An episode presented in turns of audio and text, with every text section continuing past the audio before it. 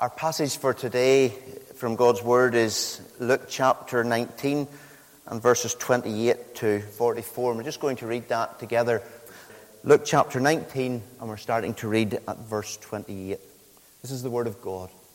And when he said these things, he went on ahead, going up to Jerusalem. Then he drew near to Bethphage and Bethany at the mount that is called Olivet he sent two of his disciples, saying, Go into the village in front of you, where on entering you will find a colt tied on which no one has ever sat. Untie it and bring it here. If anyone asks you, Why are you untying it? you shall say this The Lord has need of it. So those who were sent away, and so those who were sent went away and found it just as he had told them. And as they were untying the colt, its owner said to them, Why are you untying the colt? And they said, The Lord has need of it. And they brought it to Jesus, and throwing their cloaks on the colt, they set Jesus on it. And as he rode along, they spread their cloaks on the road.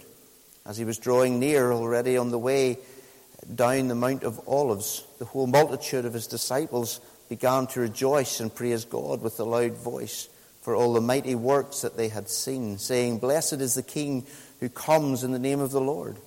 Peace on earth and glory in the highest. And some of the Pharisees in the crowd said to him, Teacher, rebuke your disciples. He answered, I tell you, if these were silent, the very stones would cry out. And when he drew near and saw the city, he wept over it, saying, Would that you, even you, had known on this day the things that make for peace, but now they are hidden from your eyes. For the days will come upon you when your enemies will set up a barricade around you and surround you and hem you in on every side and tear you down to the ground you and your children within you, and they will not leave one stone upon another in you because you did not know the time of your visitation. Amen. And we trust that the Lord will bless the public reading of His holy word. Now, would you turn to the passage that David read to us in Luke chapter 19? Luke chapter 19, beginning to read at verse uh, 28 and going right through to verse 44. On the 2nd of June 1953 in Westminster Abbey, the present Queen was crowned Queen. She is the longest ever reigning monarch in the British Isles, and if she, uh, her reign goes on another year, she will be the second longest reigning monarch in the world. And if she uh, lives and reigns for another three years, she will be the longest ever reigning monarch in the world. So, on the morning of the 2nd of June, there was lots of pomp and pageantry. She travelled uh, in the Golden Irish State Coach, which was pulled by eight grey geldings. Her dress was made of white satin and was embroidered with gold threads and was encrusted with pearls and with crystals. Her robe was 5.5 uh, metres long of hand woven silk. So heavy was it that the Archbishop of Canterbury helped had to help her to get her started as she went up uh, the aisle. After being anointed, she was presented with a set of golden spurs, a little jewel encrusted sword, two golden bracelets, uh, a golden ring, and a glove. One glove, I'm not sure that, why that is. Then, after taking her vows and being presented with the Bible, the crown was placed upon her head.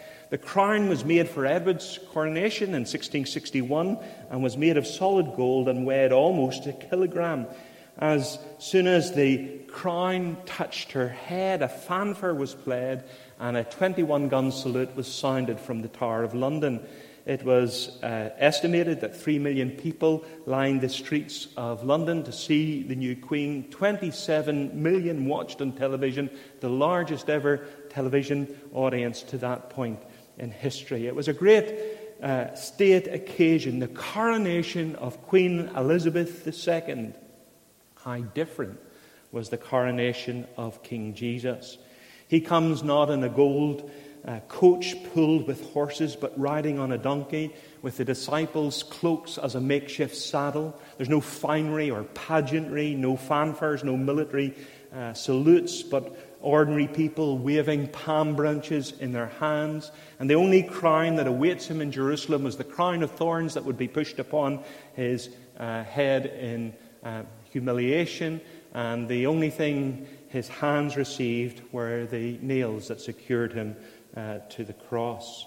And yet, the story of the entry of Jesus into Jerusalem is the nearest thing we have in Scripture uh, as, uh, for a coronation. Now, in our study this morning, I want you to notice three things uh, about this coronation, this uh, celebration of King Jesus. Notice, first of all, the preparation our Lord makes in verses 28 to 34. As Jesus traveled to Jerusalem, he would have first come to Bethany, which was about two miles from the city, and then he would have passed through the village of Bethphage, which uh, was a small hamlet uh, on, uh, from Bethany on the way down the Mount of Olives into Jerusalem. And it seems Jesus sent two of his disciples into that village to secure the use of a donkey. Now, we're not told if Jesus had prearranged with the owners that uh, he should take this donkey or whether through supernatural omniscience he knew that the donkey uh, would be there. But it seems that the, uh, the owners of the donkey were followers of Jesus because when the disciples said, The Lord has need of it, they raised no objection. Now, why did the Lord have need of this donkey? Well, Jesus was about to do something that he never did before. He was about to permit something that throughout his ministry he had resisted and warned others not to do for him. He was about to allow a public demonstration in his honor. In the past, uh, he said, My hour or the time has not come. When he healed anyone, he warned them not to tell anyone. And he uh, avoided taking the title Messiah the Old Testament, Christ in the New Testament, the New Testament equivalent of Messiah in the Old Testament. He avoided that title and preferred the title Son of Man. And at times when his popularity was rising, he would withdraw uh, to solitary, to lonely places. But here we find Jesus. He not only allows this public demonstration and acclamation, but he makes preparations for it. The day, the hour, the mode of transport are all carefully selected by the Lord. It is He who organizes the donkey and sends the disciples to get it. J.C. Ryle says the whole history, this whole history is starkly unlike the tenor of his own life. Up until this point, he avoided publicity. He resisted the title of king.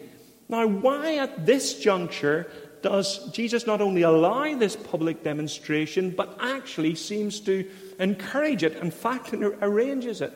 Let me give you three reasons. First of all, to fulfill prophecy. Like so many incidents in the life of our Lord, this public demonstration was a very specific fulfillment of Old Testament uh, prophecy. 500 years before Zechariah had looked forward to the coming of the Messiah, and he prophesied in Zechariah 9 and verse 9 Rejoice greatly, O daughter of Zion, shout, daughter of Jerusalem. See, your king comes to you, righteous and having salvation, gently and riding on a donkey, uh, a colt, the foal of a donkey. And in this incident, that prophecy was fulfilled exactly and completely. The king comes riding into Jerusalem on a donkey. And Jesus made arrangements to secure the use of this donkey so that Old Testament prophecy might be fulfilled. If Jesus had have walked into Jerusalem, if he had rode a horse into Jerusalem, if he had come on a camel into Jerusalem, this prophecy would have lain unfulfilled. And his identity and the, uh, the accuracy of the Old Testament would have left, been left in doubt. So, why did Jesus make these uh, preparations to fulfill prophecy? Secondly, to reveal his identity. Jesus was the Messiah. He was David's greater son. He was the Christ. He was the anointed one. He was the one that was promised on the pages of the Old Testament. And although the Jews were expecting a militaristic type of Messiah who would revive the, nat- uh, the national fortunes of Israel, the time had come for his true identity to be revealed. He was the Messiah. He was the Christ. He was the King of the Jews.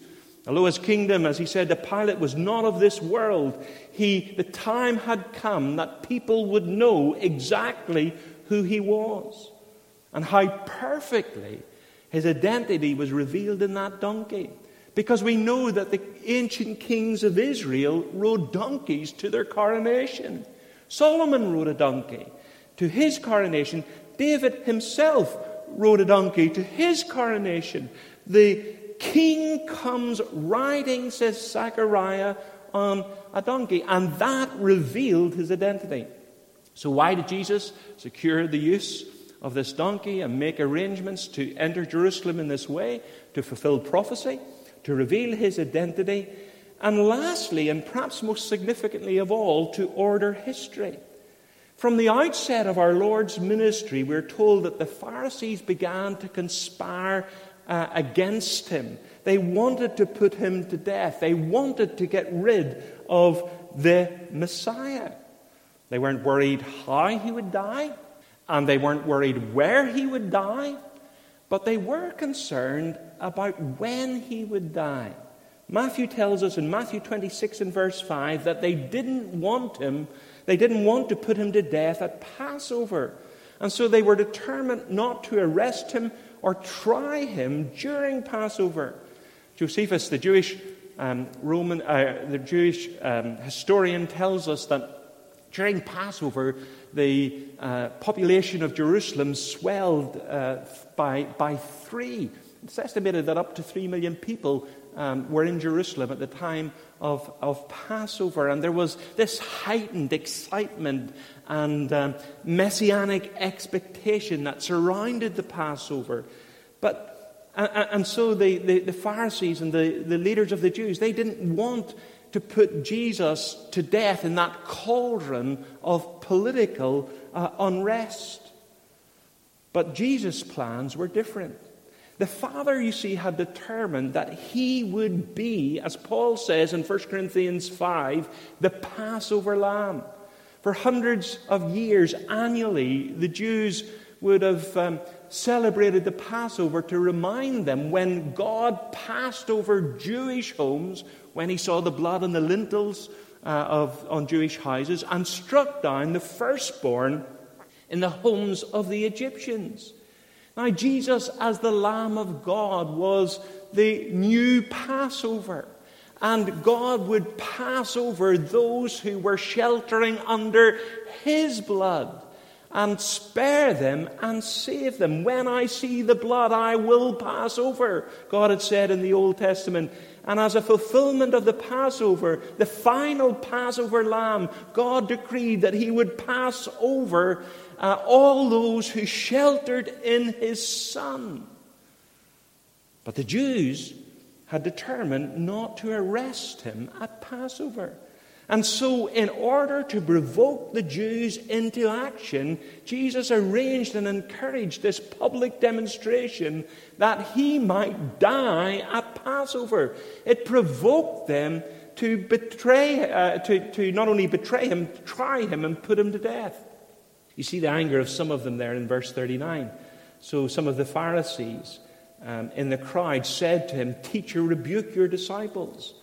John tells us in John 12 that they said, This is getting us nowhere. The whole world has gone after him.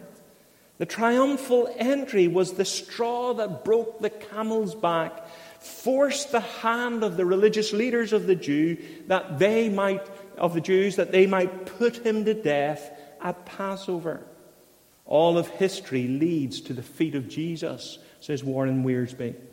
Man proposes, God disposes. He so works and weaves things in such a way that the events uh, that unfolded were working to his timetable and not theirs.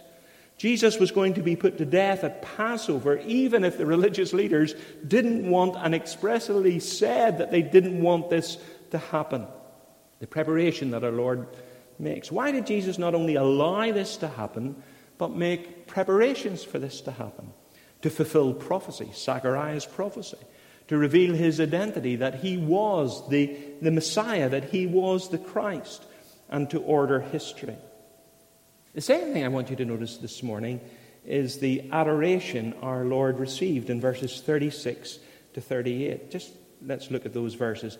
And as he rode along, they spread their cloaks on the road. As he was drawing near, already on the way down the Mount of Olives, the whole multitude of his disciples began to rejoice, praise God with a loud voice for all the mighty works that they had seen, saying, Blessed is the King who comes in the name of the Lord, peace in heaven and glory in the highest.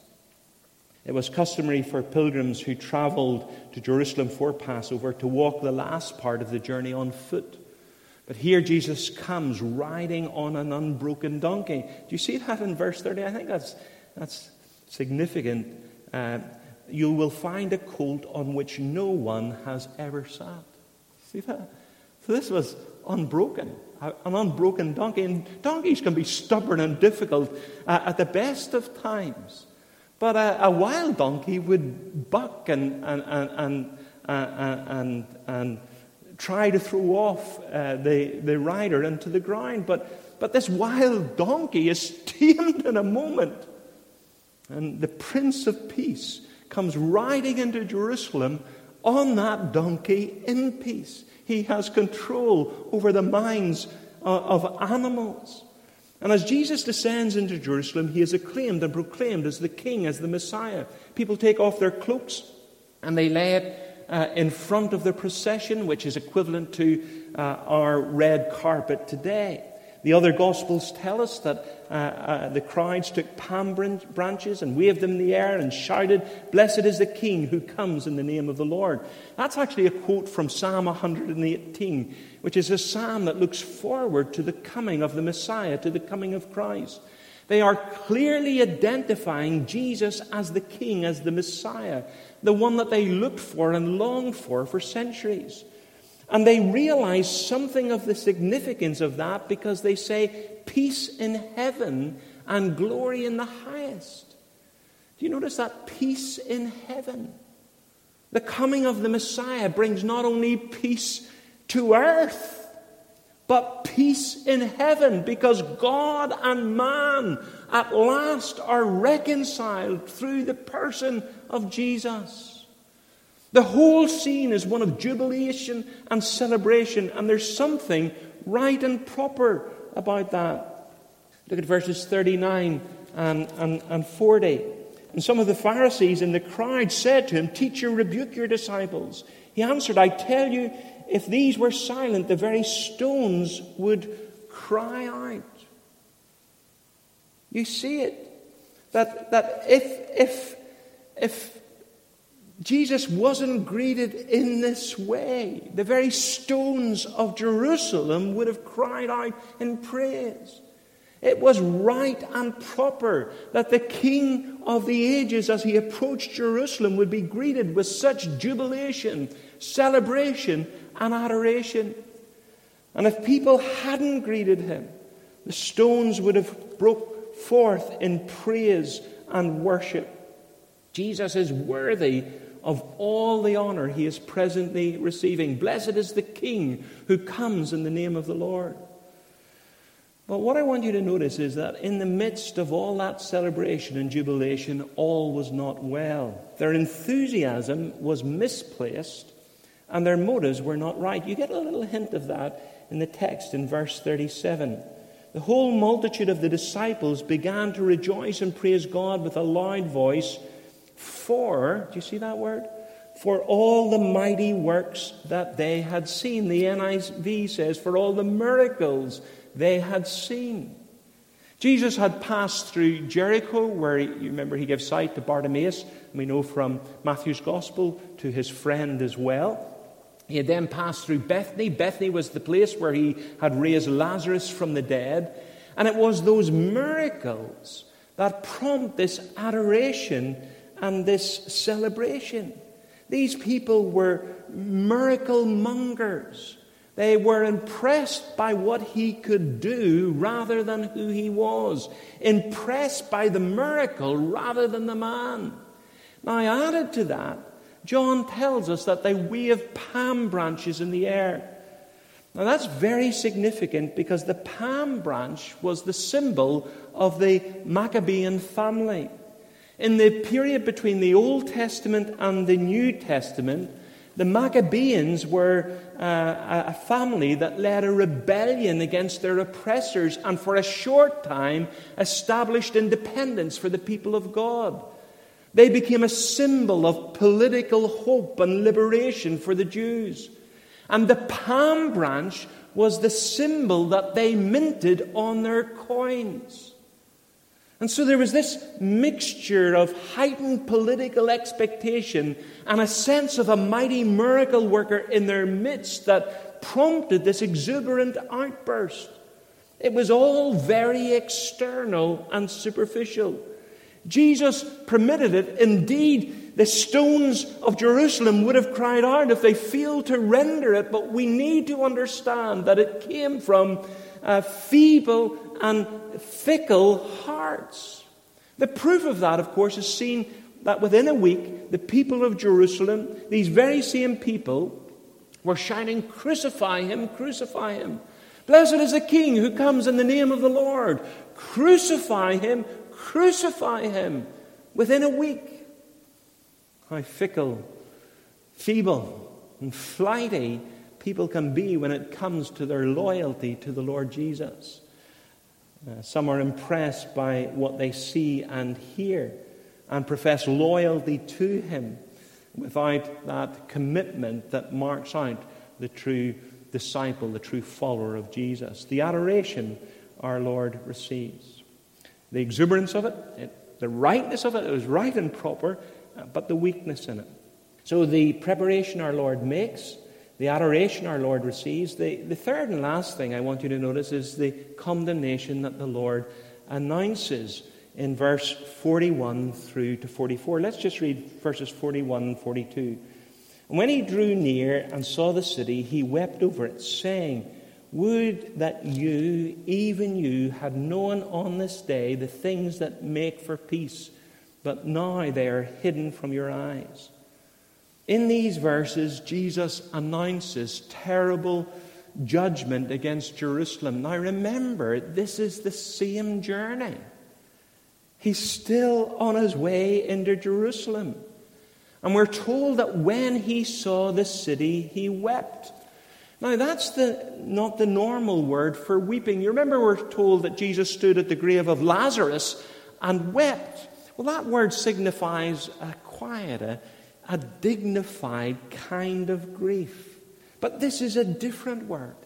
This is a much stronger word. It, it signifies a deep and loud lamentation. So, amidst all this jubilation and celebration, there is this deep, heart-rending lamentation.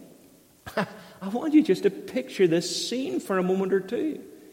Here is our Lord, and he has been healed and greeted with great passion and enthusiasm. People are shouting and singing and waving palm branches.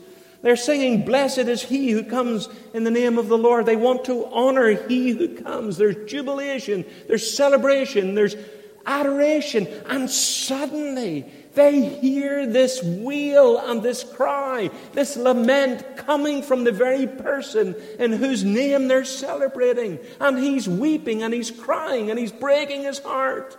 Their hearts are rejoicing and are glad. His heart is breaking and is sad. Their eyes are filled with tears of gladness. His eyes are filled with tears of sadness. We're not told, but I would imagine that all the singing and all the shouting and all the palm waving suddenly stopped as they witnessed the reaction of Jesus. And an eerie silence descends upon the crowd, waiting for a response, waiting for a reaction. What's your problem? They want to say. And Jesus speaks. And he speaks words of judgment, of terrible judgment that they would never have imagined for a moment. He speaks words of an unimaginable horror. Look at verses 33 and 34. For the days will come upon you when your enemies will set up a barricade around you and surround you and hem you in on every side and tear you down to the ground, you and your children within you. And they will not leave one stone upon another in you because you did not know the time of your visitation. Jesus looks forward to AD 70 and prophesies in great detail that a, a Roman ruler called Titus Justus would ravish the city of Jerusalem. In AD 68, the Romans, under Titus Justus, laid siege to the city, and they built this wooden rampart because um, Jerusalem uh, was virtually impregnable. They built this wooden rampart up to gain access to the city, and the Jews destroyed it by fire. And then they built a stone one. And when they entered the city, there was a terrible, terrible bloodbath. They toppled all the walls of all the houses and even the temple and the perimeter walls of the city. Uh, as Jesus said, leaving not one stone on top of another. The only, the only wall that was left standing in Jerusalem was the western wall of the temple, which of course you can still visit today. Josephus, the, Jew, uh, the Roman, the Jewish sorry, historian, says that uh, they stripped all vegetation uh, from a three mile radius of the city. And Titus Justus crucified a Jew all the way, every mile, all the way from Jerusalem to Rome. And even today, when Jews are mourning, um, or even today, Jews are still mourning for that rampage. That's why Orthodox Jews wear black. Don't know if you ever wondered why they wear black. Didn't wear black during biblical times, but they wear black because they're in mourning over the destruction of the temple uh, in AD 70. And that's why at Jewish weddings, you know, in Jewish weddings, they trample on a glass, bride and groom, and they break a glass because at the highest point of joy in Jewish life, they still remember the destruction of the temple in Jerusalem in AD 70. And that's why if you go to Jerusalem to visit and they say, this is where Jesus walked, this street, this is where Jesus sat, this is the Garden of Gethsemane, uh, even this is the garden tomb. You need to take all that with a great pinch of salt because Jerusalem was razed to the ground. Not one stone was left on top of another. Even babies were dashed to the ground. And what I want you to get is this. In the lifetime of some of those who said, Blessed is the King who comes in the name of the Lord, the judgment came. Now, the thought of that terrible judgment breaks the heart of Jesus. He laments, he wails, he cries out over that judgment that he announces. He takes no pleasure in the death of the wicked. He is not willing that anyone should perish. But he does punish stubborn and rebellious heart. Now, why was that judgment such a terrible judgment? Well, look at verse 44 because you did not know the time of your visitation. Do you see that? Because you did not know the time of your visitation. Now, they did recognize him in terms of his coming. They shouted and sang, Blessed is the King who comes in the name of the Lord. But they did not recognize the true significance, the true meaning behind his coming. Verse 42 Would it would that you, even you, had known on this day the things that make for peace. That you had known the things that make for peace. Oh, they sang about peace, peace in heaven and glory in the highest, but they didn't really know the way of peace, and they didn't really know the way to peace. The way of peace, the way to peace was by the blood of the cross. It's what Paul says in Colossians 1. He makes peace by the blood of his cross. But they wanted this militaristic Savior, this national deliverer, this great miracle worker, this, this strong, authoritarian king. They didn't want a spiritual deliverer. They didn't want a spiritual Messiah who would rescue them from sin and bring them into a relationship with God. So reluctantly, heartbreakingly and grievously, Jesus announces this judgment on these rebellious people. And those who greeted him with acclamation were condemned by him in, judge, in judgment. You see, and we don't like to think of Jesus in this way, but he does punish sin and rebellion.